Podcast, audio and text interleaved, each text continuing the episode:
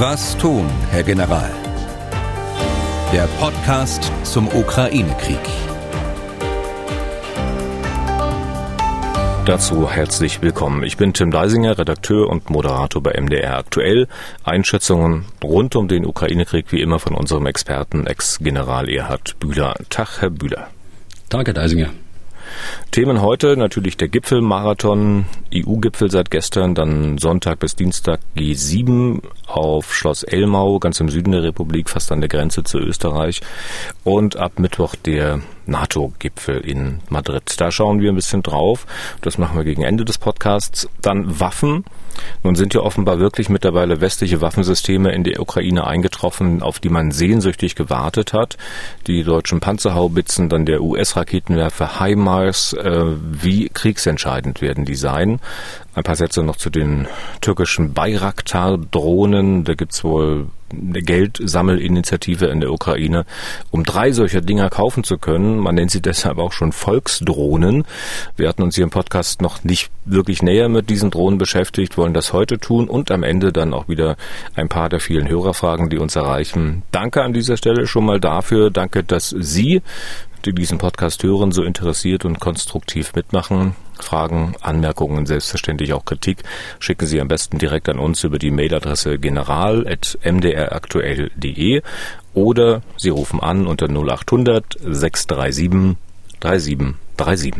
So, zunächst wie so oft ein Blick auf die aktuelle Lage, Herr Bühler. Wie es scheint, äh, gelingt es den Russen bei Severodonetsk und Lysychansk nun weiter vorzurücken. Severodonetsk wurde nun wohl mittlerweile von ukrainischer Seite aufgegeben? Äh, es ist angekündigt worden heute Morgen. Also die russische Armee rückt äh, von Süden aus vor auf der Westseite des äh, Sversky Donetsk, des Flusses, der Lysychansk und Sverodonetsk voneinander trennt. Und es ist gelungen, bis an die Südteile von Lysychansk, eine Großstadt, heranzukommen. Die, so wie das Bild, das Lagebild aussieht, sind noch Wege nach Westen offen. Der, der Korridor ist nach wie vor so etwa 20 Kilometer breit, äh, äh, westlich von Lysychansk. Das heißt, jetzt ist noch die Chance, die Kräfte herauszunehmen, über den Fluss überzusetzen und ausweichen zu lassen und sich zu konzentrieren auf die Abwehr äh, des Angriffes auf Lysychansk von Süden her, um da Kräfte frei zu machen für diese, für diese Abwehrschlacht um Lysychansk, die jetzt uns droht. Und äh, da werden wir ähnliche Bilder wieder sehen wie in Sverodonetsk. Und äh, wie lange es dauert, um die Kräfte herauszuziehen aus Sverodonetsk, äh, da wage ich jetzt keine Prognose. Das könnte sehr schnell gehen, das könnte aber noch ein paar Tage dauern. In jedem Fall scheint mir plausibel, dass wohl von der russischen Führung, der russischen Armee ein Zeitpunkt gesetzt worden ist, Sverodonetsk einzunehmen. Das haben wir ja die letzten Tage schon gesehen, dass größte Anstrengungen unternommen worden sind, die Stadt endlich äh, unter Kontrolle zu bringen. Und das mhm. Datum, das da genannt worden ist, das ist der kommende Sonntag. Ist das ähm, mit Setzen so einer Zeitlinie, weil man einfach einen Plan braucht, einen Plan macht, oder haben Sie eine Ahnung, warum man gesagt hat, ausgerechnet diesen Sonntag? Also ich habe jetzt keine, finde jetzt keinen politischen Zeitpunkt, äh, der, der hm. einen solchen Termin irgendwie rechtfertigen könnte. Natürlich macht man äh, Zeitpläne auch äh, in der operativen Planung und äh, das scheint mir so zu sein, dass da einfach die Ungeduld da ist in Moskau nun endlich äh, da mit dieser äh, diese Stadt unter Kontrolle zu bekommen. Ich meine aber rausgehört zu haben, dass Sie, also wenn Sie da irgendwie was zu sagen hätten, also Sie würden die Truppen auf jeden Fall jetzt rausnehmen, wenn Sie jetzt, äh, keine Ahnung, ukrainischer General wären. Also einen Rat zu geben, das ist aus meiner Position hier, das, ähm, das wäre nicht gut, aber äh, es, es macht Sinn äh, zum jetzigen Zeitpunkt, wenn man sich das Lagebild anschaut, das uns zur Verfügung steht und äh, uns steht nur das öffentlich zugängliche Lagebild zur Verfügung, aber es macht Sinn jetzt, die Kräfte dann zu schonen und rauszunehmen. Der, der das Ziel eigentlich, das offensichtlich die ukrainische Armee verfolgt hat, äh, ist ja weitgehend erreicht worden, ähm, nämlich Zeit zu gewinnen für äh, weitere Waffenlieferungen aus dem Westen, das Ziel äh, für die Verstärkung der Verteidigung in der Tiefe, also weiter westlich des Flusses, um die Verteidigungsstellungen auszubauen. Und wenn das Ausweichen gelingt, wird auch das Ziel erreicht werden, die Kräfte, die dort noch östlich des Flusses sind, auch zu schonen und für weitere Aufgaben zur Verfügung zu haben. Hm. Wird aber die Stadt Lysychansk, die ja quasi auf der anderen Seite ähm, des Flusses liegt. Äh, östlich liegt Severodonetsk, äh, westlich liegt Lysychansk. Äh, wird die jetzt aber möglicherweise schneller fallen als Severodonetsk, weil man dort äh, vielleicht nicht so günstige Positionen zur Verteidigung hat wie bei der anderen Stadt? Ich glaube, man hat sehr günstige Positionen Richtung Osten und von dort wird auch der Druck nicht nachlassen, denke ich. Ähm, das sind erhöhte Stellungen, das ist eine Hügelkette, die dort sich entlang des äh, Flusses dahin zieht. Nach Süden hin äh, hat äh, die Ukraine auch starke Stellungen und dann ist Lysychansk eben auch eine eine äh, große Stadt und ähm, es wird auch hier, wenn es den Russen überhaupt gelingt, einzudringen in die Stadt, dann wieder Straße für Straße, äh, Haus für Haus äh, gekämpft werden. Und äh, einen schnellen Erfolg dort in Lysychansk sehe ich nicht. Hm. Wir es sei denn, Herr Leisinger, es ja. sei denn, und da sind wir ja beim zweiten Einschließungsring, den wir auch mehrfach schon diskutiert haben, da aus dem Raum äh, Popasna, das ist etwas weiter im äh, äh, Südwesten. Und von dort stoßen die Russen ja bekanntlich auch nach äh, Norden, Nordwesten vor. Das ist also der zweite Einschließungsring, um diesen Luhansk Oblast oder das, was von Luhansk Oblast noch unter ukrainischer Kontrolle ist. Hm. Wir kommen gleich nochmal auf diesen, ich sag mal, fast Kessel da um Severodonetsk, Lysychansk äh, zurück, um diese Einschließung. Ganz kurzer Abstecher mal zu den restlichen Frontabschnitten, Kharkiv beispielsweise oder Südukraine. Inwieweit hat sich da aus militärischer Sicht Entscheidendes getan? Also ich glaube, da hat sich nichts Entscheidendes getan. Die Lage ist äh, oben im Norden bei Kharkiv unverändert. Das heißt, die Russen versuchen, ihre Versorgungslinien nach Belgorod äh, äh, äh, aufrechtzuerhalten und äh, die Ukraine von Angriffen auf die Versorgungslinien abzuhalten. Gleichzeitig bedrohen die Russen dadurch auch die, die Großstadt oder zumindest die Randgebiete der Stadt äh, Kharkiv. Aber das ist im Wesentlichen unverändert und im Süden äh, in, im Raum äh, Cherson äh, bauen sie weiter Verteidigungslinien auf, um ähm, Angriffe der Ukraine abzuwehren. Äh, also auch hier ist die Lage weitgehend unverändert. Hm. Also das heißt aber nicht, dass dort keine Kampfhandlungen stattfinden. Das heißt nicht, ja. dass dort keine Artillerie äh, feuert. Und das heißt auch nicht, dass es nicht äh, von Zeit zu Zeit auch Vorstöße mit Kampftruppen gibt. Ja. Nachfrage zur letzten Folge, da hatten wir darüber gesprochen, dass die Russen möglicherweise einen ukrainischen Gefechtsstand zerstört haben. Viele Offiziere, Generäle sollen gestorben sein. Ähm, es gab aber durchaus auch Meldungen, dass das Fake News sind. Äh, haben Sie da nähere Informationen, was da nun wirklich passiert ist? Also ich habe da nichts äh, gefunden dazu. Äh, hm. Das ist auch nicht bestätigt worden bisher. Ich hatte ja auch gesagt, das ist äh, eigentlich sehr detailliert beschrieben dort äh, von der russischen Armee, wie viel da äh, gefallen worden, gefallen sind und und so weiter. Also das und das mit nach einem Raketenbeschuss. wie will man das verifizieren? Wie will man das von der russischen Seite her tatsächlich einschätzen können? Also von daher war ich von Anfang an ja etwas skeptisch. Aber ich schließe nicht aus, dass da ein Gefechtsstand auch getroffen worden ist. Äh, ob mit diesen Wirkungen, das vermag ich nicht zu sagen. Hm. Also nach wie vor ein bisschen unter Vorbehalt gestellt. Vielleicht kurzer Sprung mal auf die russische Seite. Da haben wir auch öfter mal über den einen oder anderen General gesprochen, unter anderem auch über Herrn Dvornikow, der da ähm, Oberbefehlshaber geworden ist über die ganzen russischen Truppen der Ukraine, der den äh, Vormarsch wirklich nach vorne äh, bringen sollte. Und nun liest man, äh, hm, da ist irgendwie auch äh, ja, weiß nicht, ähm, der Wurm drin. Also Herr Dvornikow könnte ausgedient haben mittlerweile, könnte auch schon abgelöst worden sein. Ähm, Gibt es da nähere Informationen bei Ihnen? Das ist auf jeden Fall nicht bestätigt. Dvornikow war ja äh, der, der Oberbefehlshaber in Syrien und äh, hat äh, mit großer Brutalität dort die syrische Armee unterstützt und äh, ist dann von Putin eingesetzt worden vor einigen Wochen. Äh, die russische Armee hatte keinen Oberbefehlshaber zunächst für die verschiedenen Fronten und er sollte das richten. Und jetzt mehren sich aus verschiedenen Seiten die Meldungen, dass er wohl abgesetzt worden sei, äh, aus äh, vielerlei Gründen und äh, die auch im persönlichen Bereich liegen sollen. Also will ich gar nicht ausführen da weiter. Ähm, wenn das ja, kann man stimmt, ruhig sagen. Also der soll ähm, ziemlich oft sehr alkoholisiert sein. Also da gab es zumindest solche Meldungen. Ja, genau. Also es gab verschiedene Meldungen. Aber äh, auch da bin ich ein bisschen vorsichtig immer, denn man weiß ja nie, wer von wem abschreibt. Ne? Wie ja. äh, sozusagen diese, diese äh, Meldungen aus verschiedenen Quellen zustand, äh, zustande kommen. Das kann man auch von hier aus nur mit öffentlichen Quellen äh, schwer abschätzen und schon gar nicht verifizieren. Aber das ist nicht der einzige. Äh, es gibt auch einen, den Urbefehlshaber der, des südlichen Militärbezirks, der abgelöst werden, so, worden sein soll, wie schon andere vor ihm äh, innerhalb kürzester Zeit dann äh, rausversetzt worden sind, weil eben der Erfolg ausgeblieben ist.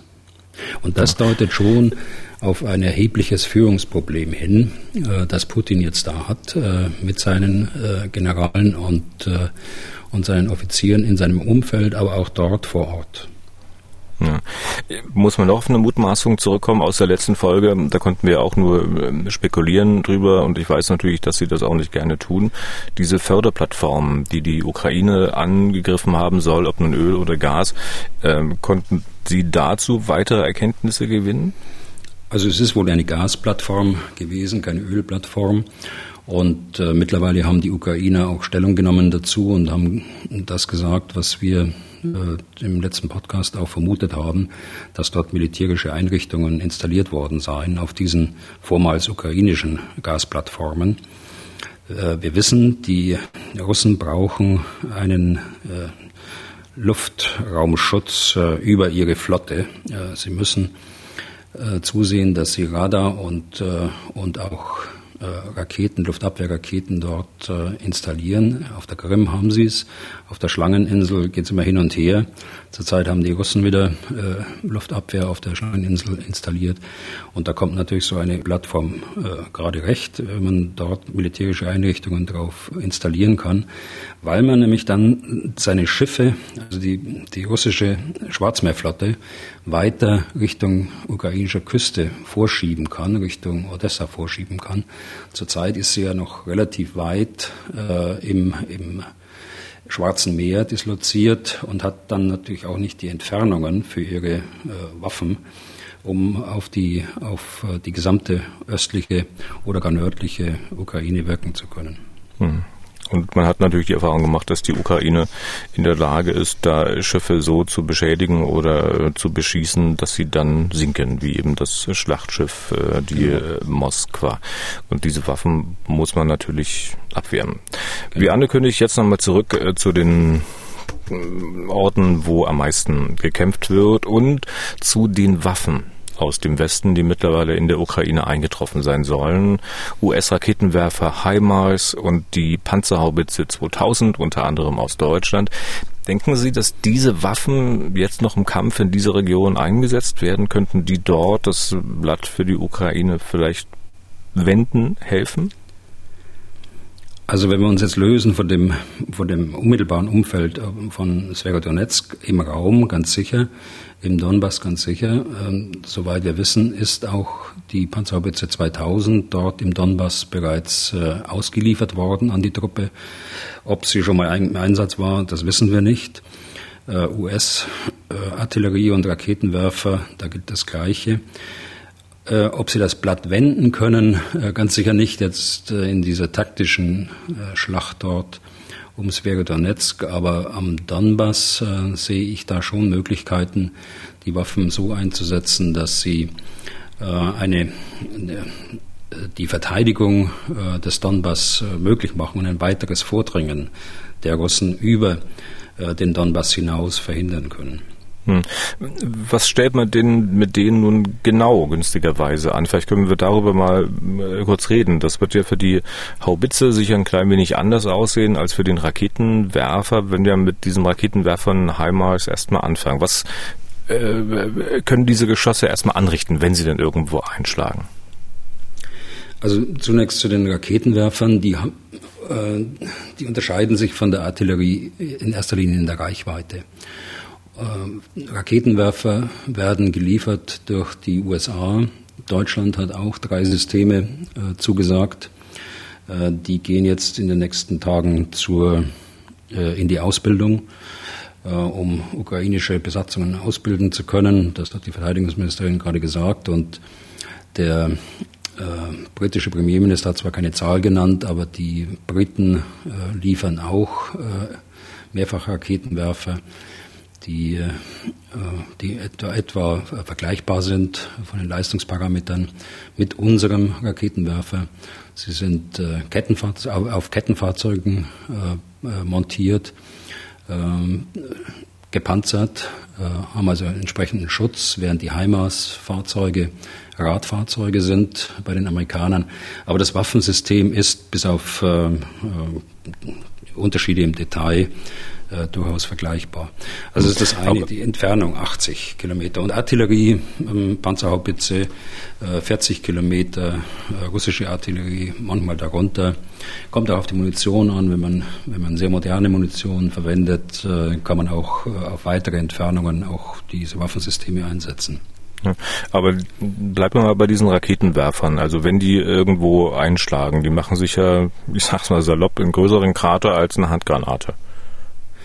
Ja, schon, aber es kommt da auf die Munition an, die verschossen wird. Äh, es gibt unterschiedliche Munitionsarten. Es gibt panzerbrechende Munition, die ähm, gegen äh, Panzer, gepanzerte Fahrzeuge wirken, und zwar dort, wo sie am wenigsten gepanzert sind, das heißt von oben. So war es jedenfalls in der Vergangenheit, weil die Bedrohung einfach nicht so da war. Heute ist sie da, unter anderem eben durch diese Munition, die panzerbrechende Munition, die von der Artillerie oder von Raketenwerfern verschossen wird und äh, insbesondere auch durch Drohnen. Wenn Sie sagen panzerbrechende Munition, muss man sich das so vorstellen, dass eine Rakete, also wenn die eine Reichweite von 80 Kilometern hat, dass die genau in 80 Kilometern ein Fahrzeug treffen kann?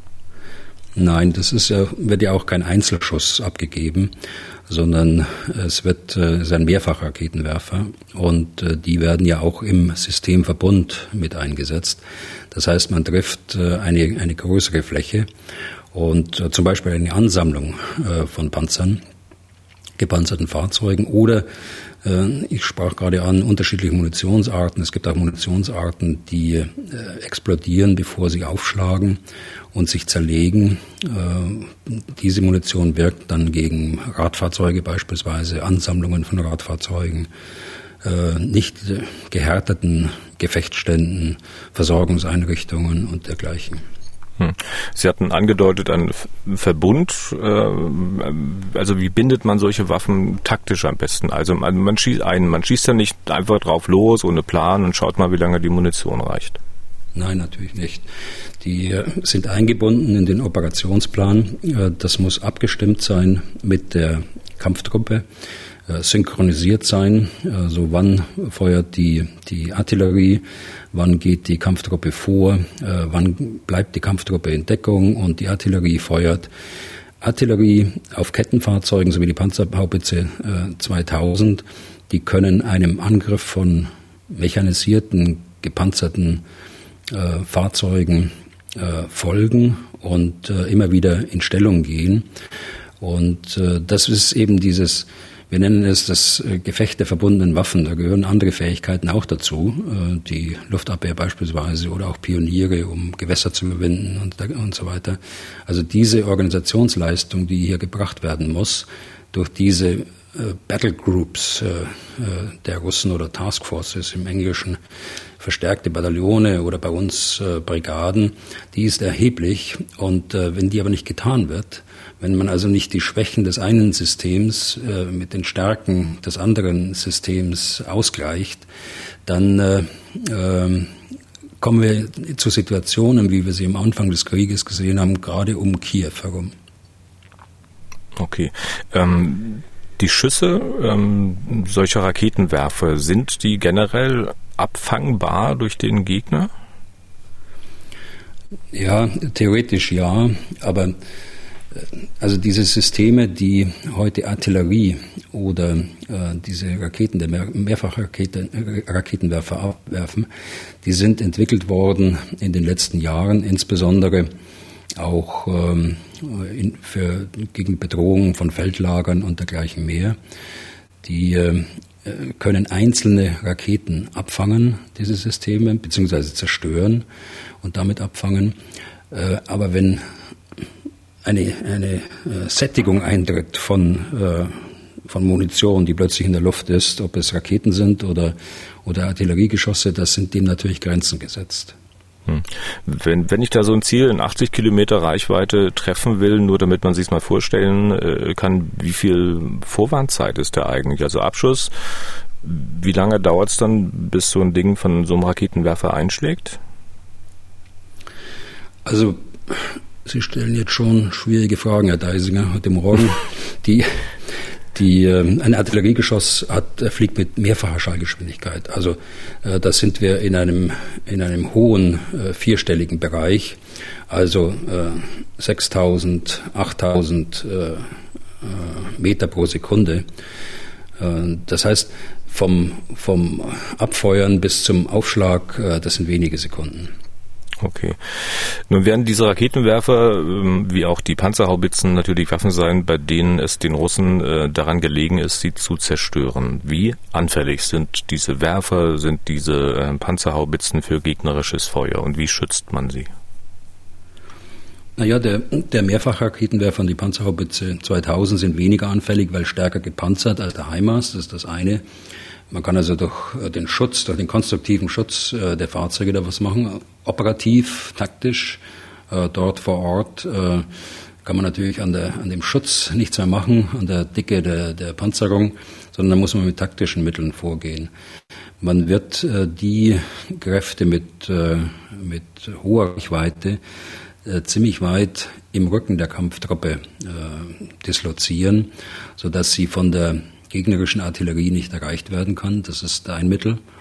Das heißt, die Panzerhaubitze wird äh, weiter vorne eingesetzt werden aufgrund ihrer Reichweite als der Mehrfachraketenwerfer, äh, der besonderen Schutz braucht. Äh, äh auf der anderen Seite, äh, wenn man das jetzt auf die, auf die eine Artilleriebatterie runter betrachtet, die äh, stehen nicht so, wie sie auf dem Übungsplatz stehen, äh, in ein, einer Reihe oder bei Vorführungen oder so, sondern die Panzerhaubitzen, die stehen, wir nennen das gedeckt, in einer gedeckten Aufstellung. Das heißt, die sind irgendwo äh, so versteckt, dass sie nicht durch direkte Waffenwirkung und möglichst auch nicht durch von oben durch indirekte Waffenwirkung getroffen werden können. Also hinter einem Felshang oder hinter einem Wald, wo sie nicht äh, gesehen werden und dergleichen mehr. Und sobald das Feuersignal kommt, äh, dann fahren die raus in ihre Feuerstellungen und äh, innerhalb von wenigen Minuten, ein, zwei, drei Minuten, sind die feuerbereit und äh, können abfeuern und können dann sofort wieder ähm, in ihre gedeckten Aufstellungen zurückverlegen. Das ist eins der Mittel. Hm. Das ist quasi, habe ich das recht verstanden, ein Muss. Also dass die, wenn die äh, rausfahren, schießen, dass sie dann wirklich gleich wieder sozusagen in eine Stellung fahren, äh, von der aus sie nicht geschossen haben. Genau. Und idealerweise hat man mehrere Einheiten disloziert in einem größeren Raum, die dann abwechselnd äh, schießen oder in gedeckter Aufstellung sind. Sodass mhm. sie, also, wenn sie aufgeklärt werden, nicht mehr beschossen werden können, weil sie da schon längst wieder auf dem Marsch sind. Voraussetzung ist aber, dass man so ein modernes Geschütz hat. Und das ist der qualitative Unterschied äh, bei der Panzerhaubitze 2000. Äh, diese hat mehrere äh, Navigationssysteme an Bord. Sie kann also ganz genau feststellen, wo ist der eigene Standort. Und das ist ja erstmal Voraussetzung, dass man auch zielgenau treffen kann. Also mehrere Navigationssysteme, die voneinander unabhängig sind und ein ganz klares Lagebild zeichnen. Und das Zweite, was entscheidend ist, äh, und auch das hat die Panzerhaubitze, das ist das äh, Feuerleitsystem, dass äh, die, die Daten vorne aufgeklärt worden sind, durch eine Drohne beispielsweise oder durch äh, Offiziere, Unteroffiziere der Kampftruppe, die in das System eingespeist werden und dort in Feuerbefehle umgesetzt werden. Und das muss natürlich sehr verzugslos äh, funktionieren, sonst würde dieser Stellungswechsel, den ich gerade angesprochen habe, auch nicht funktionieren. Da wäre die, die Wirkung dann verpufft und das Ziel wäre weg. Hm. Und dafür braucht es natürlich auch die entsprechende Ausbildung. Deswegen hat das auch eine ganze Weile gedauert. Ähm, jetzt haben die natürlich noch einen anderen Vorteil. Das hatten Sie auch schon mehrfach gesagt. Klar, äh, die fahren von ganz alleine. Ne? Also da muss kein Pferd davor gespannt werden oder, oder ein LKW oder was auch immer. Ähm, es gibt aber eine ganze Menge anderer Haubitzen, die beispielsweise auch von den, von den USA geliefert werden, die halt nicht selbstfahrend sind, die gezogen werden müssen. Ähm, die man dann möglicherweise auch schlechter dem Feindfeuer entziehen kann. Ergibt sich daraus eigentlich ein anderer Einsatz äh, als der Haubitzen, die da von alleine fahren können? Ja, ganz sicher. Die äh, Unsere Haubitzen, die fahren nicht von alleine, aber das haben sie so, so, so gemeint auch. Natürlich, die, da hat ein Fahrer, da sitzt ein Mensch drin. Insgesamt sind da äh, fünf Mann in der Panzerhaubitze. Äh, in den gezogenen, also die hinter einem LKW hergezogen werden, äh, da braucht man in der Größenordnung äh, zehn Soldaten, um so ein Geschütz zu betreiben. Warum? Erstmal muss man den Anhängen abhängen, wenn er in die Stellung rein, äh, reinfährt. Man braucht äh, Kanoniere, also diejenigen, die die, die Munition schleppen, die das, äh, das Geschütz aufmunitionieren, äh, während die die Panzerhaubitze die, die Artilleriemunition natürlich an Bord hat. Und von daher gibt sich ein, ein mehr statischer Einsatz als, ähm, als bei einer beweglichen Panzerhaubitze, die, äh, die ja, der Kampftruppe flexibel folgen, kann. Das heißt, diese Artillerie würde man eben auch ziemlich weit äh, hinten einsetzen, äh, um sie nicht vorne, weil sie auch überhaupt nicht gepanzert ist, um sie nicht vorne äh, der, der Waffenwirkung des Gegners auszusetzen. Und diese Haubitzen, die gezogen werden, die sind natürlich auch wesentlich gefährdeter als die Haubitzen, die da ähm, selbst fahren können, also mitfahren. Ja, genau, genau. Also das ist wie schon sagen, wir, wir äh, belächeln manchmal die Fähigkeiten der Bundeswehr. Das tue ich nicht, weil ich weiß, äh, dass wir in vielen Bereichen einfach äh, modernes Gerät haben. Äh, nicht, nicht alles, was wir brauchen. Äh, also nicht, äh, es ist, ist von allem zu wenig da. Das ist ja das, was ich immer sage von dem ehemaligen Wehrbeauftragten, dieses Zitat. Also wir haben zu wenig, aber gerade in der Artillerie da sind wir durchaus an der Spitze. Und ähm, da muss man nur sehen, was die Amerikaner haben. Sie gleichen es aus mit äh, äh, teilweise mit ihrer Munition, die sie verschießen, hochpräzise auch und äh, machen Versuche mit diesen etwas äh, älteren Waffensystemen, äh, die sie nach wie vor im Gebrauch haben, zum Beispiel die M109, die längst bei uns durch die Panzerhaubitze 2000 abgelöst worden ist, dass man äh, für solche Waffensysteme Munition entwickelt und verfügbar macht, äh, die auf längere Distanz äh, ebenso präzise äh, dann wirken können. Hm.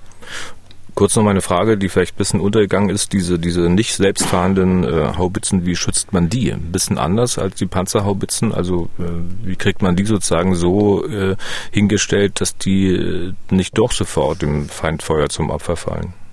Ja, ich hatte es versucht anzudeuten, die, die sind weiter hinten, die sind stationärer eingesetzt. Äh, damit versucht man sie dem unmittelbaren Zugriff durch direktes Feuer oder auch durch äh, Artilleriefeuer zu entziehen. Man kann das mit Erdwellen machen, dass man hinter Erdwellen äh, sie, sie äh, vor dem direkten Feuer äh, schützt. Aber äh, es ist kein, kein vollständiger Schutz und vom Schutzgedanken her ist die Panzerhaubitze 2000 äh, natürlich besser als so ein, so ein relativ äh, leichtes, allerdings äh, vom, vom Gewicht her leichtes System, was wiederum den Vorteil hat, dass sie auch leichten Truppenteilen, die im Lufttransport verlegt werden können, eingesetzt werden können. Zum Beispiel bei den Marines, ähm, die, die setzen solche Geschütze ein und die können im Hubschrauber als Außenlast äh, transportiert werden, die können in Flugzeugen transportiert werden, sie hm. können äh, auf Schiffen äh, transportiert werden, auf ihren amphibischen Schiffen. Also es hat alles seine Vor- und Nachteile. Der eine hat den höheren Schutz, dafür wiegt er ich glaube, 59, 60 Tonnen die Panzerhaubitze 2000 und die anderen, äh, die können unter einem Hubschrauber hängen und sind wesentlich leichter, aber haben mhm. eben diesen Schutz nicht, diesen konstruktiven Schutz. Kurz zum Schluss, was diese Panzerhaubitze beispielsweise betrifft, die wir hatten über den Schutz gesprochen, dass sie da an bestimmte Stellungen fährt und dann wieder zurück und wieder vor. Ähm, es gibt aber sicherlich auch andere Möglichkeiten, diese Panzerhaubitze zu schützen. Wenn ich mich recht entsinne, sollte ja ähm, auch ähm, ein, ein Radarsystem geliefert werden an die Ukraine, die gegnerische Stellung, das gegnerische Stellung aufklären kann, äh, wo beispielsweise Artillerie steht und man damit sozusagen auch einen gewissen Schutz gewährleistet. Kann man denn davon ausgehen, dass wenn die Panzerhaubitze geliefert wurde, dass auch dieses Cobra-System heißt es, glaube ich, auch da ist mittlerweile? Ja, davon gehe ich aus. Ähm, es gibt auch andere Systeme, die von den Alliierten auch geliefert worden sind. Äh, das ist ein ausgesprochen wichtiges Mittel, denn die, äh, so, ein, so ein Radargerät kann anfliegende Artilleriemunition erkennen. Es kann rückrechnen auf den Punkt, wo es abgefeuert worden ist, das heißt die gegnerische Artilleriestellung, und kann sofort äh, einen Feuerbefehl auslösen im System, der äh, natürlich von einem äh, Kommandanten dann auch äh, überwacht wird und letztlich freigegeben wird. Aber es äh, in wenigen Sekunden ist klar, wo die Stellung ist der gegnerischen Artillerie und, und sie kann sofort bekämpft werden. Und das ist der große Vorteil dieser Radargeräte.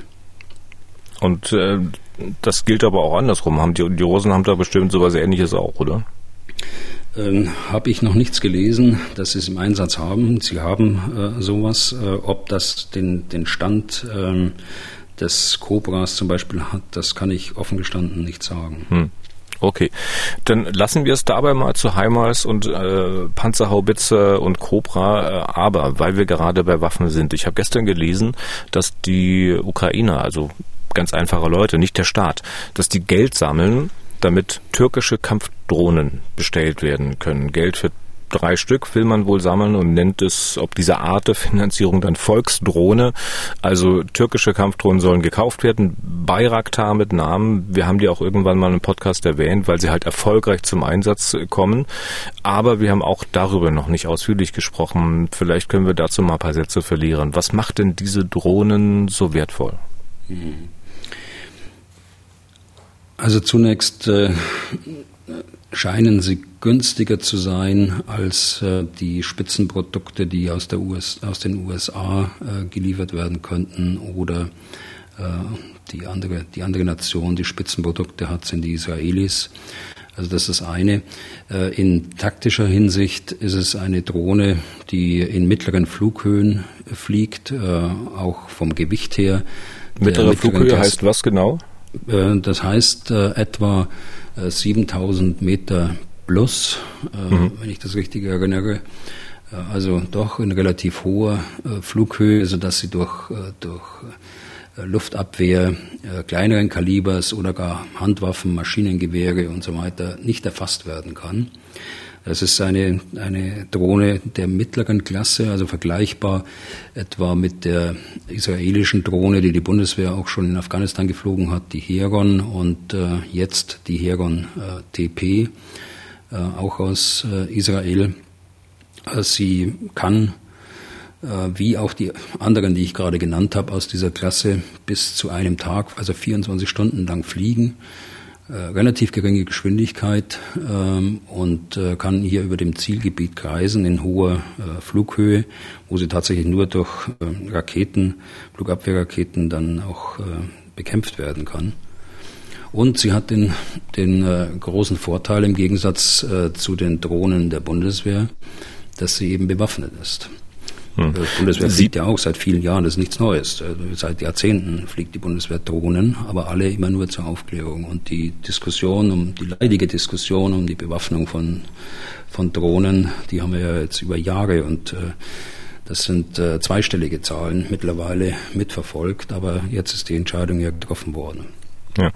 Dann, dann kurz Nachfrage zur Bewaffnung. Was können die an Bewaffnung tragen? Die haben nach meiner Kenntnis kleinere äh, Bomben, können sie tragen, äh, aber lasergesteuert.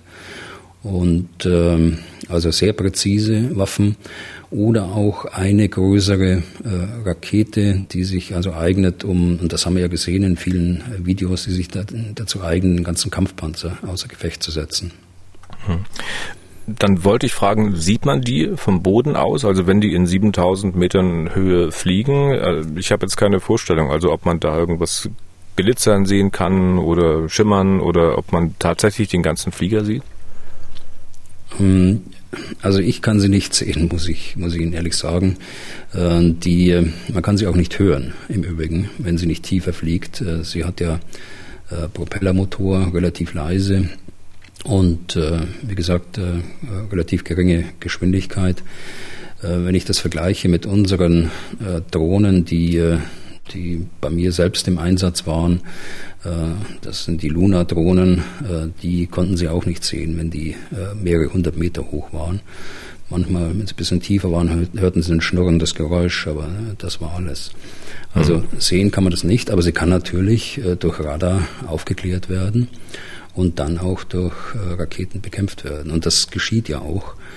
Die äh, äh, Russen haben die Luftabwehr den Berichten zufolge gerade im Donbass sehr stark äh, äh, verstärkt. Sie haben dort den Schwerpunkt gesetzt, das haben wir gesehen und das gilt auch für die Luftabwehr. Mit der Folge natürlich, dass die Luftabwehr in den anderen Bereichen, die wir vorhin angesprochen haben, Norden und im Süden ausgedünnt worden ist äh, und hier die Ukraine weiterhin äh, mit Drohnen äh, Einsatzmöglichkeiten hat. Diese hat sie offensichtlich im Donbass, in der Donbass-Region nicht mehr, vor allen Dingen offensichtlich nach diesen gescheiterten Flussübergängen oder Angriffen über, über den Fluss äh, Sversky Donetsk, ähm, die, die den Russen erhebliche Verluste zugefügt haben steuern? Kann ich diese Drohnen quasi von meinem Wohnzimmer aus oder wie, wie, wie weit darf ich wegsitzen? Ja, das ist also sehr theoretisch äh, gefragt. Ähm, und journalistisch überspitzt, aber äh, sie brauchen, sie können sich aus der Ferne steuern, klar, sie sind fern, äh, ferngesteuert. Sie äh, können auch begrenzte Zeit autonom fliegen, das heißt, sie können äh, programmiert werden und äh, so dass der Operateur nicht ständig äh, steuern muss, sondern dass es automatisch geht, über ein Zielgebiet kreisen praktisch. Aber sie brauchen einen, einen Führungsstand oder einen Gefechtsstand, wie wir sagen, mhm. weil sie müssen ja in der Lage äh, die, die Waffe einsetzen. Sie müssen die Lage kennen, sie müssen Aufklärungsergebnisse bekommen von anderen Aufklärungssensoren. Äh, sie müssen die Operationsplanung berücksichtigen, die insgesamt äh, über, über dem gesamten Gefechtsfeld dort gemacht worden ist. Sie müssen die gegnerischen vermuteten Operationspläne kennen. Also sie müssen nicht im Gefechtsstand sitzen, aber äh, es ist ferngesteuert, ja. Okay. Letzte Frage dazu von meiner Seite. Äh, Gibt es denn Unterschiede zwischen diesen türkischen, den Bayraktar-Drohnen und denen, die Deutschland kaufen wird? Ja, Deutschland hat ja ein, ein Leasingmodell mit Israel und mit einer deutschen Firma, mit Airbus was die Heron-Drohnen angeht, die, die, als Überbrückungslösung beschafft worden sind, äh, wobei die TP bewaffnbar ist und auch bewaffnet wird jetzt. In der Entwicklung noch ist ein europäisches Drohnensystem, das zusammen mit Frankreich, Spanien und äh, Italien äh, zurzeit in der Entwicklung liegt, ist etwa die gleiche Klasse. Äh, Leistungsparameter äh, etwa auch die gleichen, was die, die Zeit über dem Einsatzgebiet angeht, Geschwindigkeit und dergleichen mehr. Hm. Die Tragkraft ist höher bei der Eurodrohne, so heißt die, die von den vier Nationen da entwickelt wird.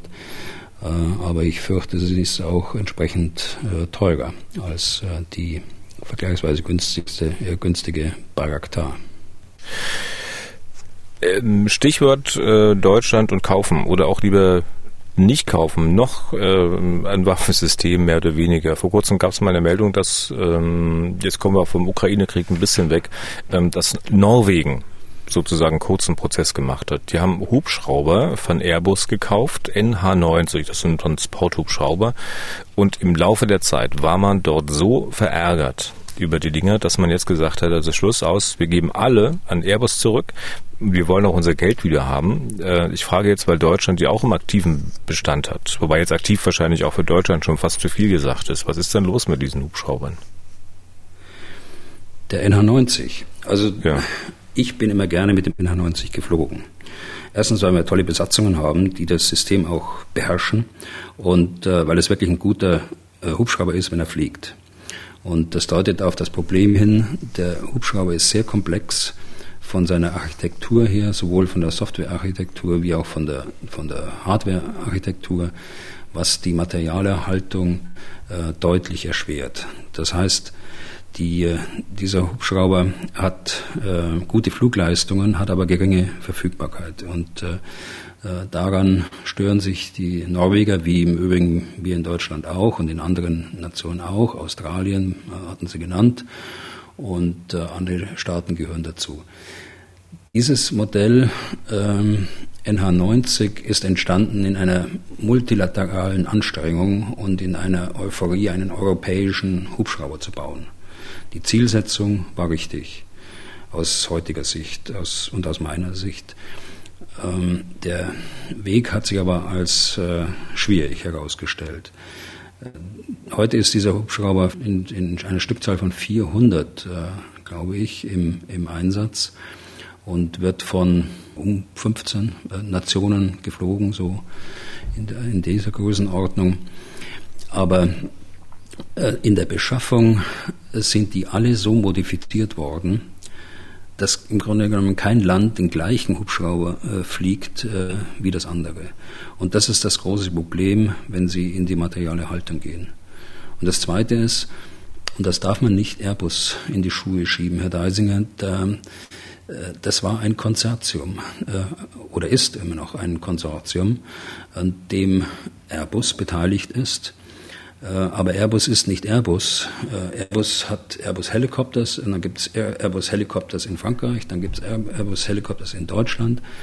Und äh, diese, diese unterschiedliche industrielle Aufstellung dort hat neben den Forderungen der Militärs in den ganzen Ländern, äh, unterschiedliche Hubschrauber her, äh, herzustellen, zu dieser Komplexität geführt, die zur Folge hat, dass man das Waffensystem ohne Industrieunterstützung einfach nicht hm, warten kann, äh, nicht instand setzen kann. Äh, jedenfalls nicht in den Zeiten, die wir bräuchten, um eine hohe Verfügbarkeit zu erreichen.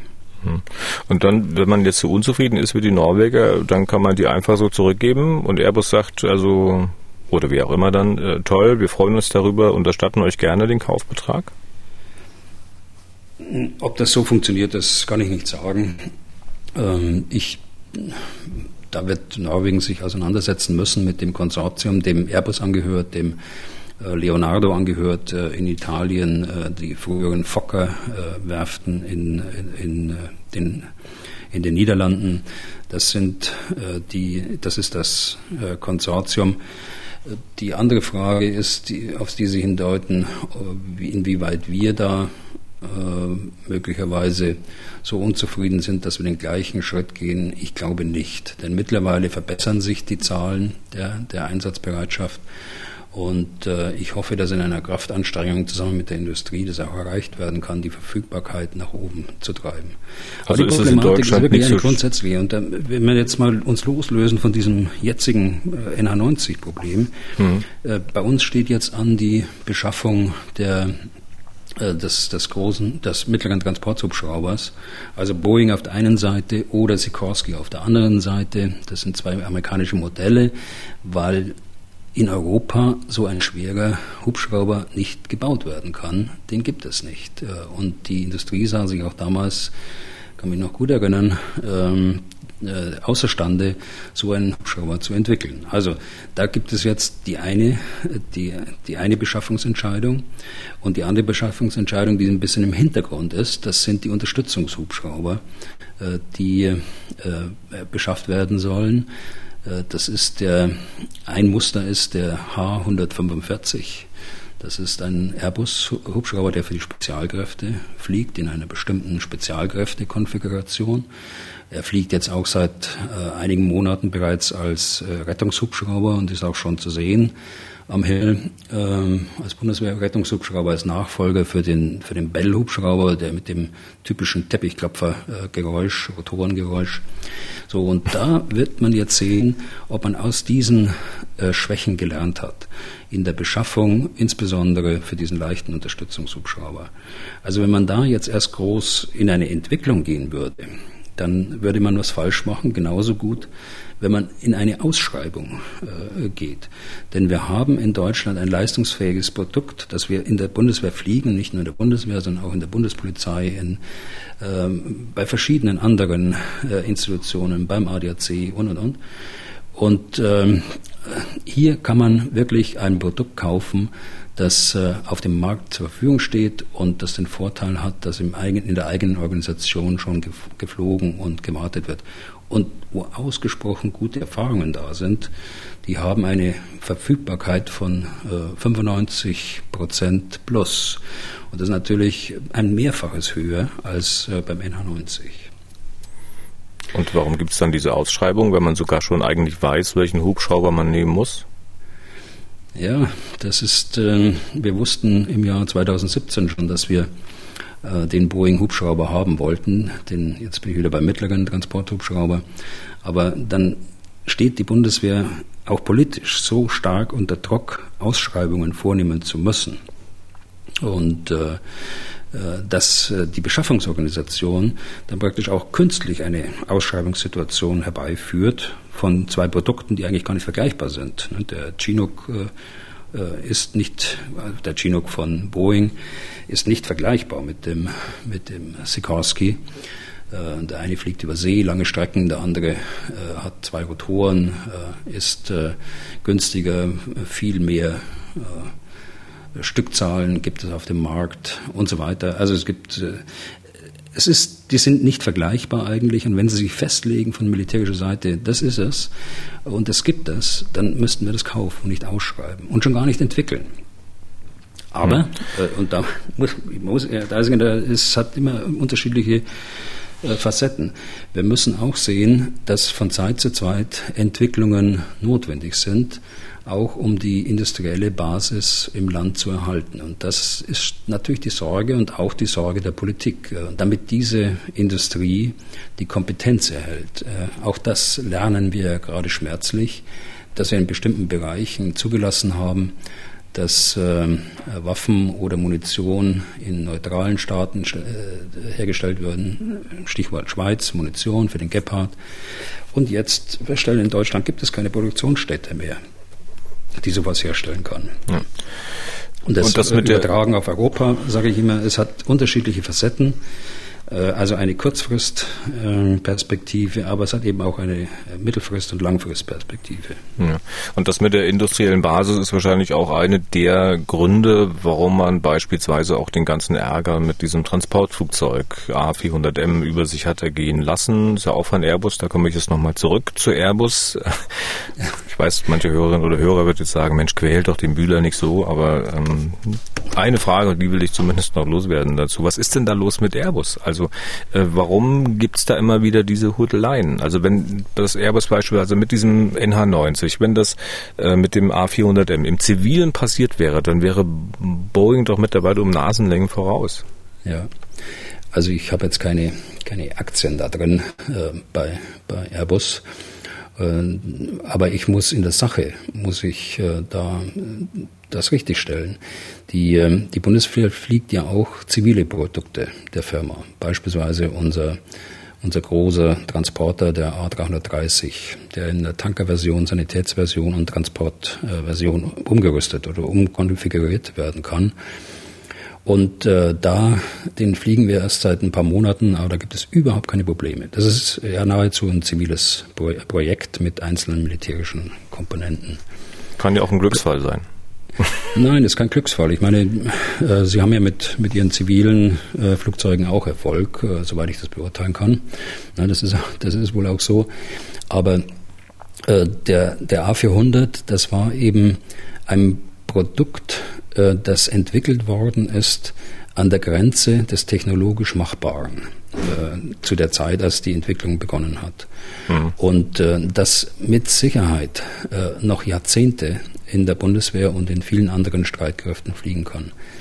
Dass äh, solche Produkte Anfangsschwierigkeiten haben, Anlaufschwierigkeiten haben, vor allen Dingen, äh, die vor allen Dingen bei der Industrie auch liegen, äh, dann aber auch die Forderungen, die aus dem Militär immer kommen, äh, immer noch mehr reinzupacken und immer noch neuere Komponenten reinzubauen. Das ist das Zweite.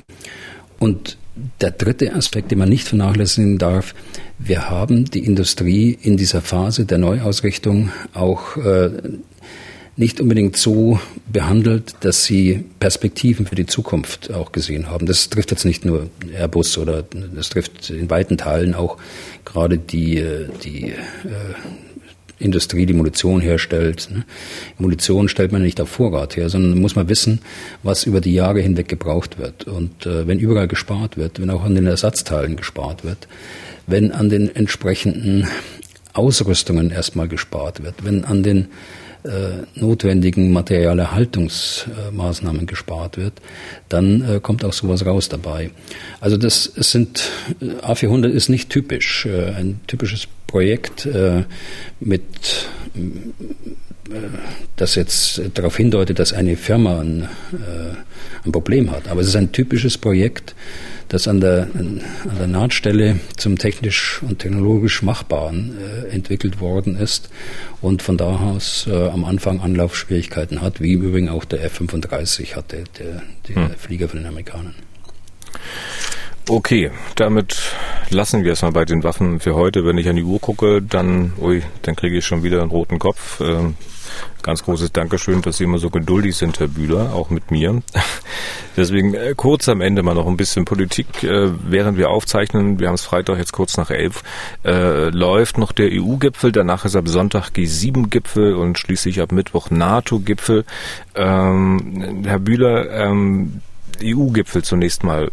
Da ist der, kann der Status als Beitrittskandidat der Europäischen Union beschlossen worden für die Ukraine, auch für Moldau.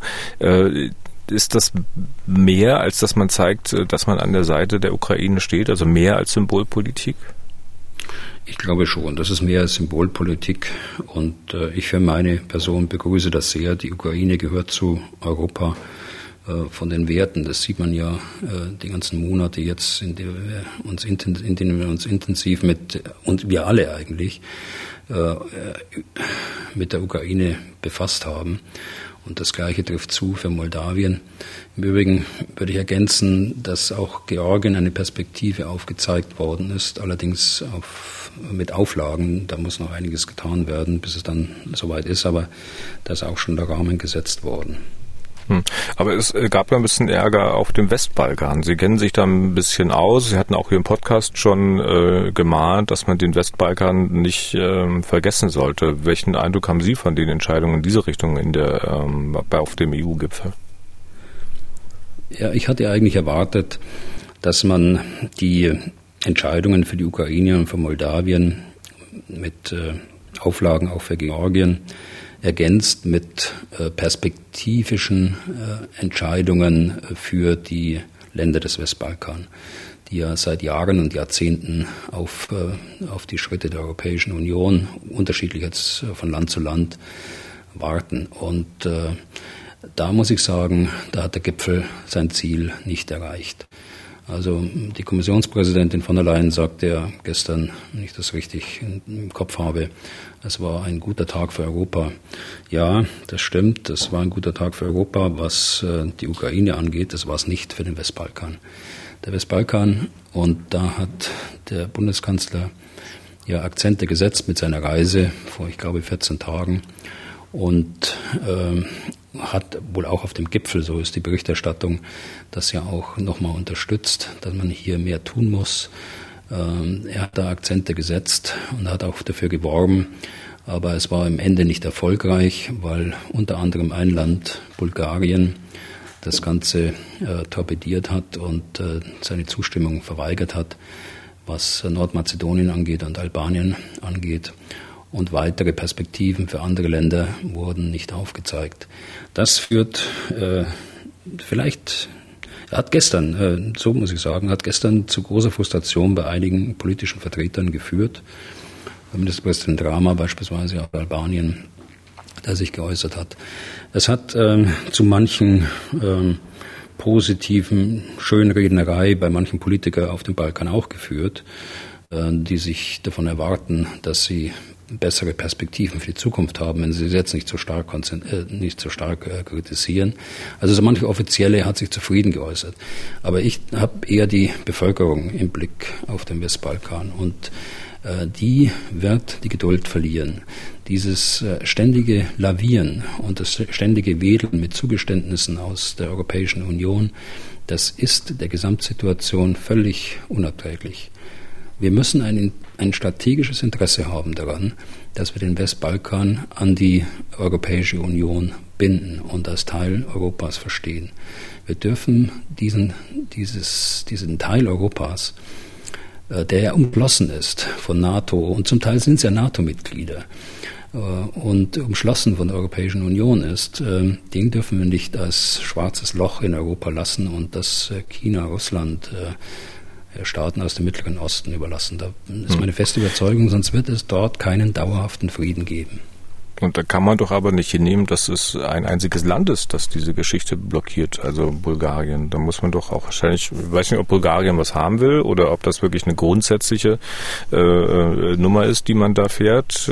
Aber dass so ein Land irgendwie solche weitreichenden Beschlüsse blockiert, ist doch äh, abstrus. Ja, haben Sie vollkommen recht, das sehe ich ganz genauso. Das ist, ähm, Bulgarien müsste sich erinnern, wie Bulgarien selbst in die Europäische Union aufgenommen worden ist.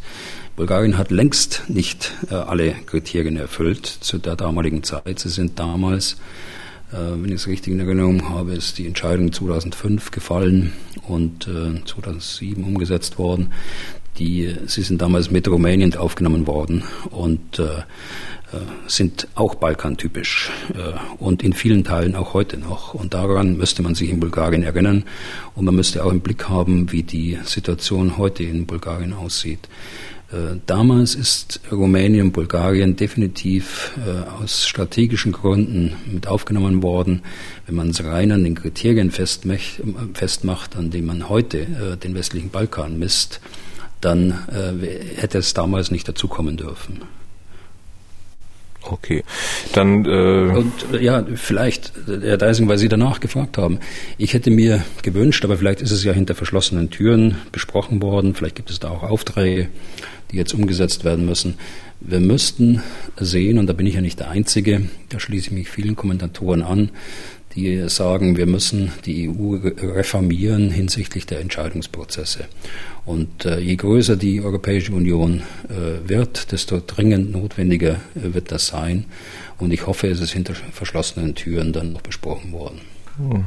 Okay, äh, dann vielleicht noch zwei kurze Sätze ähm, zu G7 und NATO-Gipfel ähm, zusammen. Sind denn dort äh, Beschlüsse zu erwarten, weitreichende Beschlüsse, die möglicherweise der Ukraine im Kampf äh, gegen Russland, also in der Verteidigung gegen Russland helfen?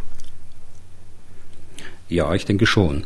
Also weitreichende Beschlüsse sind auf jeden Fall in der, in der NATO zu erwarten. Äh, neben Einigkeit und Geschlossenheit, dass man ganz sicher da zeigen wird. Und ich hoffe, man tut es auch mit Blick auf das eine oder andere Land. Aber es werden sicher Gespräche geführt, jetzt Finnland und Schweden in die NATO aufzunehmen. Ähm, es werden wird versucht werden, äh, die sogenannten globalen Partner der NATO äh, fester an die NATO zu binden. Äh, es nehmen zum ersten Mal an dem Gipfel teil die Regierungsvertreter aus Australien, aus Neuseeland, aus Japan, aus Südkorea. Das heißt, diese Globalität, die da dieser Gipfel dann gewinnt, die hat es bisher noch nicht gegeben. Der dritte Punkt ist das neue strategische Konzept. Äh, mit dem können wir uns vielleicht befassen, wenn es auf dem Tisch liegt. Das nach zwölf Jahren wird zum ersten Mal wieder ein neues strategisches Konzept äh, vorgelegt werden, das insbesondere die äh, Beurteilung der Sicherheitslage heute im, im Blick haben wird. Das alte Konzept aus 2010 betrachtete ja Russland noch als strategischen Partner Das wird nicht mehr drinstehen. Es wird von der Bedrohung Russlands und was man dagegen tun kann gesprochen werden. Es wird zum ersten Mal äh, China mit drin äh, stehen. Welche Ausprägung äh, wird man sehen? Und es werden auch andere Bedrohungen und Risiken besprochen werden, berechtigterweise. Das ist die Bedrohung aus dem Cyberraum. Das sind aber auch Risiken für die Sicherheitslage, die sich aus dem Klimawandel ergeben. Also, und dann ganz praktische Fragen, letzte Bemerkung, ganz praktische Fragen, die Stärkung der Ostflanke. Auch da haben wir schon gesprochen drüber. Und die Ankündigung, die Bundeskanzler Scholz in Litauen neulich gemacht hat, dass eine Brigade designiert wird in Deutschland, die eine Aufwuchsfähigkeit in, Lit äh, in äh, Litauen ähm, zur Wirkung haben soll. Also das Aufwachsen zu einer vollen Brigade, wenn es denn die Lage erfordert. Das müssen andere Partner jetzt mitmachen in den anderen baltischen Staaten und in Polen. Auf der anderen Seite müssen wahrscheinlich die Balten auf dem Gipfel dann ihre eigenen Ansprüche, diese permanent stationiert zu haben im Baltikum, dann noch ein Stück weit zurückschrauben. Also da gibt, da gibt es noch Diskussionen. Ich glaube nicht, dass das schon alles äh, fest ist. Ja, dann werden wir das natürlich auch in Zukunft äh, aufmerksam verfolgen, auch hier im Podcast. Kommen wir noch äh, zu Hörerfragen. Ein Hörer hat sich auf unserer Mailbox gemeldet. Die Nummer, weil sie neu ist, sage ich kurz nochmal 0800 637 3737. Sein Anliegen eher ein grundsätzliches. Wir hören mal. Ja, hallo, mein Name ist Schaffmann. Damals, wie die Kuwait angegriffen worden ist, sind die USA hin, die NATO ist mit hin, also mit Soldaten, verschiedene Länder halt, zumindest aus der NATO. Und ähm, jetzt, wo die Ukraine angegriffen wird, geht keiner hin. Ein paar Waffenlieferungen, was ich aber auch ein bisschen wenig finde. Wo ist da der Unterschied? Oder warum ähm, bei Kuwait jeder schreit, wir gehen hin, die haben jetzt Flugzeugträger und Soldaten und jetzt ist, äh, ja, lässt sich keiner irgendwo anders blicken, ne? In der Ukraine. Ein paar Waffen, aber das auch nicht gerade so, wie man vielleicht erwarten würde. Also kann man Kuwait und die Ukraine vergleichen? Naja, äh, auf der einen Seite schon. Äh, Kuwait ist damals überfallen worden durch den Irak. Äh, jetzt ist die Ukraine überfallen worden durch Russland. Aber der entscheidende Unterschied, äh, Herr Schattmann, und vielen Dank für die Frage und guten Morgen. Der, der entscheidende äh, Unterschied ist, äh, dass Russland eine Nuklearmacht ist und äh, wir nicht riskieren dürfen, dass wir als NATO Konfliktpartei sind. Und deshalb gibt es hier eine gewisse Zurückhaltung, die es aber auch im Kuwait-Konflikt damals gab, äh, wenn ich das noch richtig so in Erinnerung habe, auch auf der deutschen Seite. Wir haben uns ja da auch äh, beteiligt mit ABC-Abwehrkräften und äh, mit Lufttransport und mit anderen äh, Fähigkeiten, nicht mit Kampftruppe. Also da gab es schon auch Vorbehalte, ähm, die Unterstützung der Ukraine in der Summe, wenn man die Waffenlieferung und äh, die finanziellen Unterstützungen, wenn man die Sanktionsregime anschaut, äh, die ist erheblich größer, denke ich, in der Summe, als es damals äh, in, der, in, der, in Kuwait war. Aber unterm Strich, also ich glaube, der, der qualitativ stärkste Unterschied ist eben, Russland ist Nuklearmacht und wir wollen keinen Konflikt mit einer Nuklearmacht äh, riskieren. Okay. Dann noch eine weitere Frage, und zwar eine, die uns per Mail erreicht hat. Keine Vorbemerkung. Ich weiß, dass es natürlich Leute geben wird, die selbst eine Antwort auf diese Frage haben oder die gar nicht auf die Idee kämen, eine solche Frage zu stellen. Aber ganz ehrlich, ich habe Bemerkungen und Fragen dieser Art schon so oft gehört bei den verschiedensten Leuten. Deswegen lese ich mal kurz aus der Mail von Josef vor. Hallo Team. Äh, warum scheint es unmöglich zu sein, den Tyrannen Putin mit der heutigen Militärtechnik auszuschalten. Da gibt es doch zum Beispiel die Suicide-Drohnen, die eventuell bei einer öffentlichen Veranstaltung mit Putin unter dem Radar eingesetzt werden können oder ein Scharfschützen aus ein Kilometer Entfernung. Das Militär hätte doch viele Möglichkeiten. Natürlich müsste das von den eigenen russischen Leuten ausgeführt werden. Oder warum gibt es da keinen Militärputsch, nachdem schon so viele russische Generäle und Soldaten umkamen? Da müsste doch äh, es müsste doch einen Punkt geben, wo die Militärführung sagt, da machen wir nicht mit. Oder warum Besticht man nicht den inneren Kreis mit Milliarden, um das Übel auszuschalten? Sollte ein anderes Übel nachkommen, könnte man dem gleich mit demselben Schicksal drohen, solange bis eine faire Wahl stattfindet, mit freundlichen Grüßen. Also ich nehme an beispielsweise, dass Josef auch im Gedächtnis hat, dass die USA möglicherweise jetzt ziemlich viel Erfahrung damit haben, wie man Leute mit Raketen, die von Drohnen abgeschossen werden, um die Ecke bringt. Also sprich gezielte Tötung beherrscht man ja und findet es offenbar auch richtig. Naja, gut, Herr Deisinger, die, die letzte Bemerkung von Ihnen, äh, die, die USA betrachteten sich im Krieg und äh, sind sie ja im Teil immer noch äh, im Krieg gegen den Terrorismus. So ist deren Begründung und so würde ich sie auch darstellen wollen. Und wenn Sie einen, einen Terroristen dort äh, angreifen mit seinem Konvoi beispielsweise am, äh, an einem Flughafen, wenn er den Flughafen gerade verlässt und äh, ihn dann töten, dann ist es ein legitimes Ziel für sie. Also das, das müssen ja, wir. Das war ja auch nur eine Mutmaßung von mir, dass das das war ja nur eine Mutmaßung von mir, dass äh, der Herr Josef sozusagen das in seinem Hinterkopf gehabt haben könnte. Ach so, dass die Fähigkeit ja. Äh, ja, ja. da ist. Ja, sicher. Also eine Fähigkeit hat man natürlich in, in hat man hat, so eine Fähigkeit hat man nicht nur mit mit Drohnen, so eine Fähigkeit äh, haben, gibt, gibt es im militärischen Bereich natürlich auch äh, und darauf äh, zieht ja Herr Josef auch ab. Ich will mich mit den einzelnen Möglichkeiten, glaube ich, gar nicht so sehr äh, befassen, die es da gibt. Dass von außerhalb eine, ein, ein, einen eine Einmischung, die ist ausgeschlossen, die ist schon ausgeschlossen, weil wir nicht Kriegspartei werden wollen. Auch die Unterstützung im Inneren sehe ich so nicht, weil es selbst wenn es, wenn sowas gelingen würde, äh, so ein theoretisches äh, äh, Attentat, glaube ich nicht, dass der unmittelbare Nachfolger dort von den Plänen abrücken wird. Man sieht es ja auch an dem Hardliner-Umfeld von Putin. Man sieht das auch an den wie heißen sie, die großrussische Offiziersvereinigung, das ist eine Veteranenvereinigung, die die Putin massiv kritisiert, aber nicht deshalb, weil er Krieg führt, sondern weil er den Krieg nicht richtig führt und äh, nicht noch brutaler führt und äh, keine Generalmobilmachung macht und warum er nicht den Krieg erklärt und und und. Also es gibt genügend Scharfmacher im Umfeld. Äh, das äh, wäre, glaube ich, keine keine Lösung und die Risiken, die mit sowas verbunden wären, wären größer als das, was wir was wir damit erreichen würden oder was die okay. Ukrainer damit erreichen würden.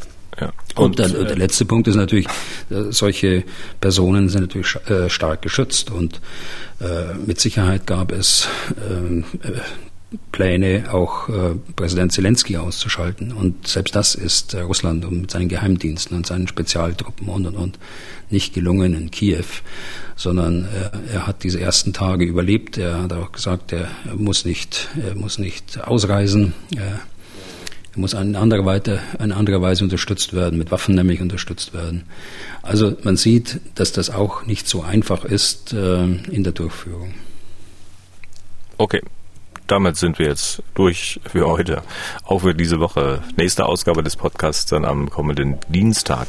Wenn Sie Fragen an Ex-General Bühler haben, dann mailen Sie uns die Adresse general.mdraktuell.de. Sie können in die Mail auch ein Sprachmemo packen oder Sie rufen auf unserer Mailbox an und hinterlassen Ihre Fragen dort. Die Telefonnummer 0800 637 3737. Nochmal die Nummer 0800 637 3737. Was tun der General gibt es in der ARD Audiothek bei Spotify, Apple, Google, YouTube, Amazon und überall da, wo es sonst noch Podcasts gibt. Herr Bühler.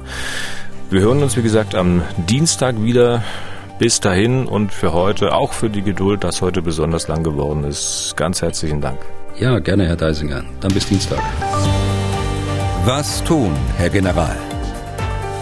Der Podcast zum Ukraine-Krieg.